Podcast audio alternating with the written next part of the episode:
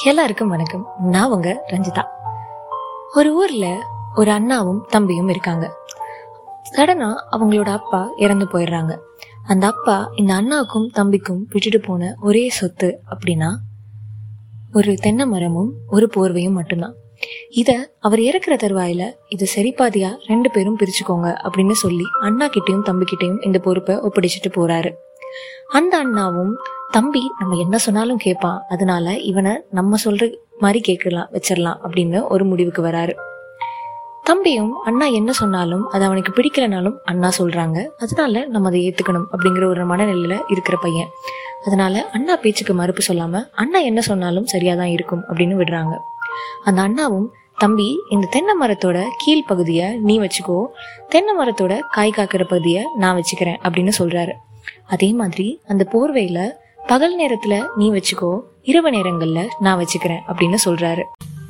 தம்பிக்கு நல்லாவே தெரியும். இதனால எந்த பயனும் இல்லை. இந்த ரெண்டு பொருளுமே தன்கிட்ட இருந்தாலும் இல்லைனாலும் அதோட பயன் ஒண்ணுமே இல்லைன்னு. ஆனாலும் அண்ணா சொல்றங்கிறதுக்காக அவன் ஏத்துக்கிறான்.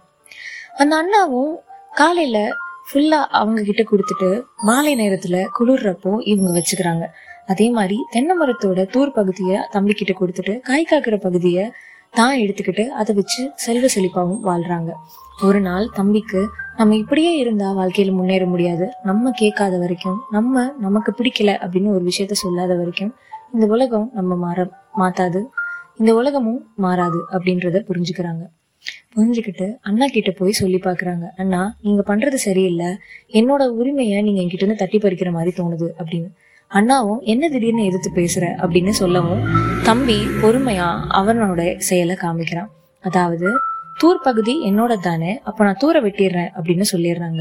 தூர வெட்டிட்டாங்கன்னா அந்த காய் காக்கிற பகுதியும் ஒண்ணுமே இல்லாம போயிடும் அதே மாதிரி போர்வைய பகல் நேரத்துல யூஸ் பண்ணிட்டு ஃபுல்லா துவைச்சுக்கு தரேன் அப்படின்னு சொல்லி தண்ணியில காய போட்டாரு தண்ணியில காய போட்டு ஊற போட்டுறாங்க. அப்படி போடுறதுனால இரவு நேரத்துல போர்வை காயாம ரொம்ப இன்னும் மேலும் குளிரும். அப்போதான் அந்த அண்ணாவுக்கு புரிய வருது. தான் எவ்வளவு அநியாயம் தன்னோட தம்பிக்கு பண்ணியிருக்கோம். அதுக்கெல்லாம் நம்மளோட தம்பி அமைதியாவே இருந்திருக்கானே அப்படிங்கிற ஒரு விஷயம். இதே மாதிரி நம்ம வாழ்க்கையிலயும் பல சம்பவங்களை கடந்து வந்திருப்போம்.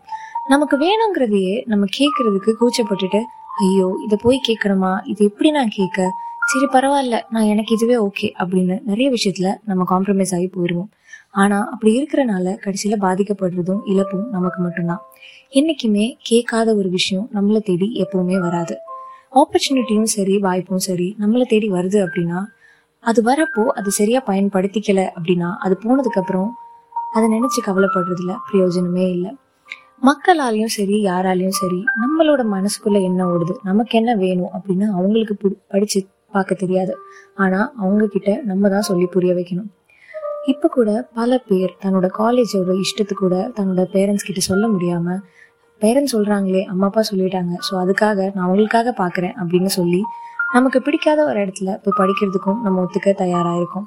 ஆனா நம்மளோட கனவுகளையும் நம்மளோட டேலண்ட்டையும் விட ஒரு விஷயம் நமக்கு கம்மியாக செட்டில் ஆகணுமா அப்படிங்கிறத ஒரு தடவை யோசிச்சுக்கோங்க.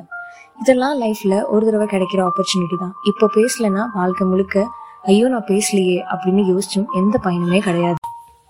நம்ம வாழ்க்கையிலையும் நம்மளோட தேவைகளை கேட்கறதுக்கு நம்ம எப்பவுமே தயங்கக்கூடாது. அது வேலை பார்க்குற இடத்துல ஒரு உதவியா இருக்கலாம். இல்ல குடும்பத்துல ஒரு அண்டர்ஸ்டாண்டிங்காக சில விஷயங்கள் நம்ம கேட்டு தெரிஞ்சுக்கணும் அப்படின்னா கேட்கறதுக்கு எப்பவுமே தயங்கக்கூடாது. கேட்கறது என்றைக்குமே சரியான விஷயம்தான். கேட்காம நமக்குள்ளேயே நம்ம பல விஷயங்களை கற்பனை பண்ணி அதை ஒரு விஷயமா உருவாக்குறதுக்கு பதிலாக கேட்டு இதான் விஷயம் அப்படின்னு தெரிஞ்சுக்கிட்டா அதுல பிரச்சனையே இல்லை. இது இங்கே மட்டும் இல்லாமல் நம்ம அன்றாட வாழ்க்கையில் நம்ம ஒரு சினிமா தியேட்டர் போகிறோம் அப்படின்னா அங்கே நமக்கு தேவையான சீட்டை நம்ம தான் கேட்டு வாங்கணும். ஒரு டிக்கெட் முடிஞ்சு போன ஒரு கான்செர்ட்க்கு நம்ம போகிறோம் ஆனால் அந்த இடம் நம்மளுக்கு பிடிச்சிருக்கு அப்படின்னா எப்படி பேசி வாங்குறோம் அப்படிங்கிறதுல தான் அந்த விஷயமே இருக்குது ஒரு ரெஸ்டாரண்ட் போகிறோம் அப்படின்னா நமக்கு பிடிச்ச சீட்டை நம்ம எப்படி புக் பண்ணுறோம் அப்படிங்கிறதுலேயும் தான் பிரச்சனை இருக்குது நம்ம கேட்க கேட்க தான் நமக்கு எல்லாமே கிடைக்கும். எப்போதுமே சொல்கிற மாதிரி தான் எந்த குழந்தை மூல முதல்ல அழுகுதோ அந்த குழந்தைக்கு தான் முதல்ல சாப்பாடு தருவாங்க. அதே மாதிரி தான் நம்ம கேட்காத வரைக்கும் எதுவுமே நடக்க போறதில்ல. நமக்கு என்ன வேணும் வேண்டாங்கிறத யாருமே நமக்காக வந்து தெரிஞ்சுக்கிட்டு ஐயோ உனக்கு இது வேணுமா? அப்ப நீ இது வச்சுக்கோ அப்படின்னு சொல்ல மாட்டாங்க. கடைசி வரைக்கும் நம்ம மட்டும்தான் ஐயோ விட்டுட்டேனே இது எப்படி கேட்க? அப்படின்ற ஒரு மனநிலைமையில இருப்போம். நம்ம மாறாத வரைக்கும் எதுவுமே மாறாது. நம்ம நகராத வரைக்கும் எதுவுமே நடக்காது. இந்த பாட்காஸ்ட் பயனுள்ளதாக இருந்திருக்கும்னு நம்புகிறேன் மேலும் இணைந்திருங்கள் ரஞ்சி டாக்ஸுடன் ஃபாலோ பட்டனை கிளிக் செய்து சப்ஸ்கிரைப் பண்ணிக்கொள்ளுங்கள். ரஞ்சி டாக்ஸை. நன்றி.